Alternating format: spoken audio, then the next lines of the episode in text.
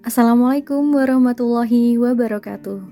Jumpa perdana bersama saya, Ayin Zahira di Narasi Pos. Cerdas dalam literasi media, bijak menangkap peristiwa kunci.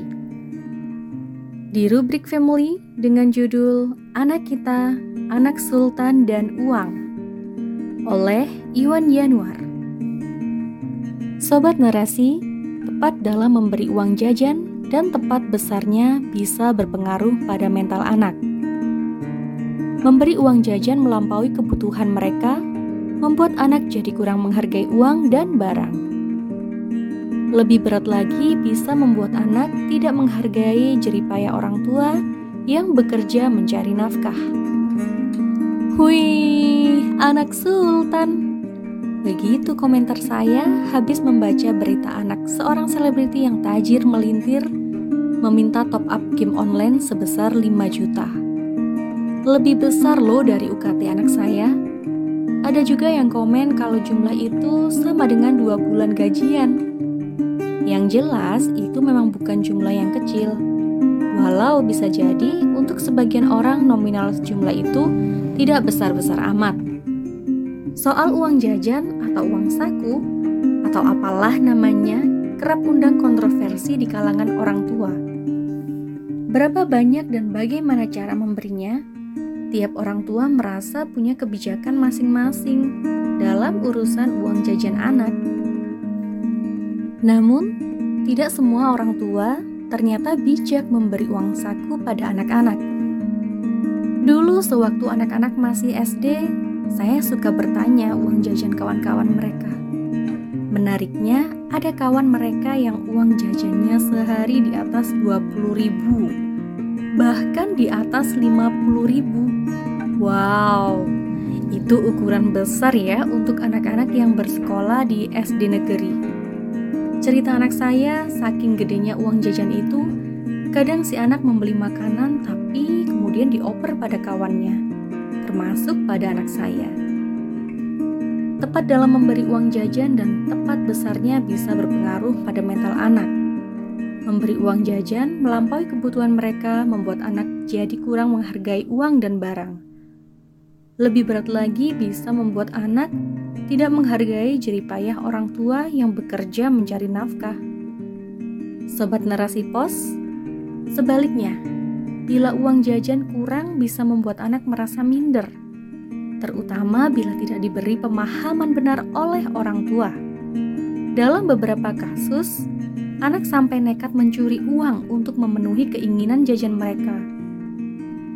Maka, saat bicara soal uang jajan untuk anak, orang tua yang terlebih dahulu punya konsep yang benar soal uang. Orang tua yang tidak punya konsep benar tentang uang biasanya akan memperlakukan anaknya dan uangnya secara tidak benar. Bisa jadi berlebihan, bisa jadi bakhil.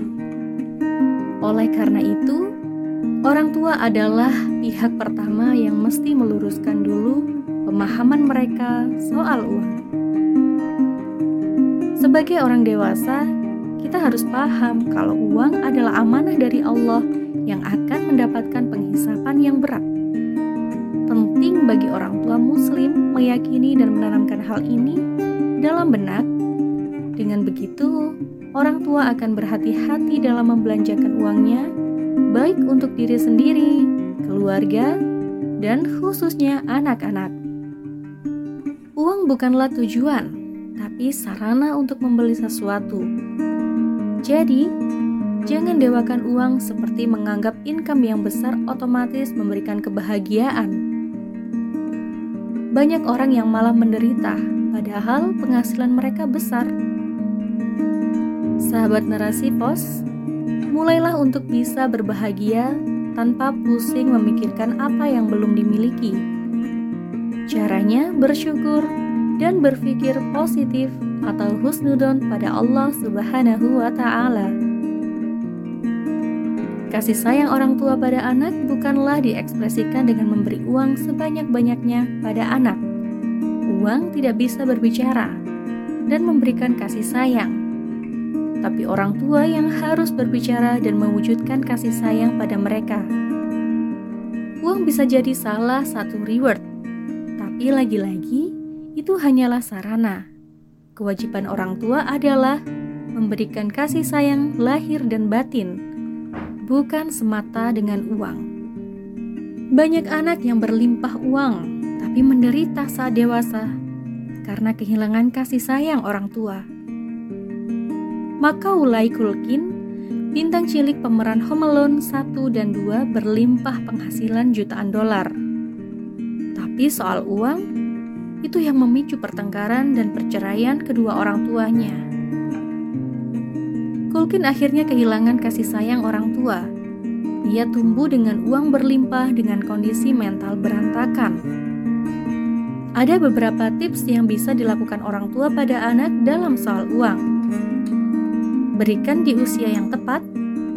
Ingat, anak-anak yang belum tamyiz, maka muamalah yang mereka lakukan tidaklah sah.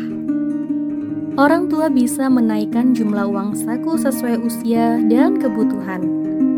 Ajarkan anak menghargai uang karena didapat dari bekerja, dan banyak orang yang membutuhkan. Tidak mudah bagi setiap orang untuk mengerti harga secangkir kopi di kafe itu sama dengan upah seharian orang lain setelah bercucuran peluh. Tanamkan pada anak untuk tidak boros, apalagi untuk hal yang anfaedah.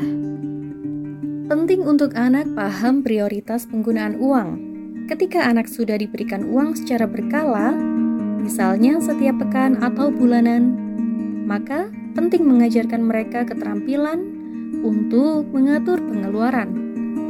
Ajarkan untuk mendahulukan yang terpenting, penting, dan kurang penting. Alokasikan uang untuk bensin motor itu lebih penting ketimbang pengeluaran untuk ngopi di kafe. Class is good. Orang yang hebat bukan orang yang berlimpah uang, tapi mereka yang bisa hidup bahagia dengan sedikit harta. Jangan biasakan anak-anak kita memegang uang dalam jumlah banyak. Semakin sedikit pengeluarnya untuk yang tidak perlu, malah semakin bagus. Dengan begitu, ia paham prioritas penggunaan uang. Tanamkan jiwa altruisme, yakni pemurah dan berkorban untuk orang lain. Katakan padanya untuk terbiasa memberi lebih ketika membayar supir angkutan umum. Gemarkan anak untuk membantu kawan yang kurang mampu, membayari saudara, dan bersedekah untuk masjid dan dakwah. Sobat Narasi Pos, saya cuplikan riwayat akhir hayat Khalifah Umar bin Abdul Aziz rahimahullah. Saat itu salah seorang sahabatnya mengingatkan agar jangan meninggalkan anak-anaknya dalam keadaan kekurangan. Orang-orang menganjurkan agar khalifah membuat kebijakan pemberian harta untuk mereka. Namun Umar bin Abdul Aziz membaca Quran Surat Al-A'raf ayat 196. Sesungguhnya pelindungku adalah Allah yang telah menurunkan kitab Al-Quran dia melindungi orang-orang yang soleh. Demi Allah, saya tidak memberikan hak orang lain kepada mereka. Mereka boleh memilih salah satu di antara dua, yaitu tetap menjadi orang yang soleh, dan Allah niscaya akan melindungi mereka, atau menjadi orang-orang yang tidak soleh, dan saya tak akan meninggalkan sesuatu pun yang akan membantu mereka berbuat maksiat kepada Allah lantas aku menjadi mitra mereka, berbuat maksiat setelah kematianku? Tidak akan aku lakukan itu. Beberapa waktu kemudian, Umar bin Abdul Aziz pun memanggil anak-anaknya, berpamitan, menguatkan dan berwasiat kepada mereka dengan pesan ini. Lalu Umar bin Abdul Aziz berkata, "Pergilah, semoga kalian dilindungi Allah." Dan semoga Allah memberikan pengganti kepada kalian. Dikisahkan setelah kematian Umar bin Abdul Aziz, anak-anaknya terlihat menghibahkan 80 kuda untuk kepentingan jihad. Berbeda dengan anak-anak Sulaiman bin Abdul Malik, yang meski diwarisi harta banyak, tetapi mereka saja meminta-minta ke anak-anak Umar bin Abdul Aziz. Inilah anak-anak sultan yang sesungguhnya.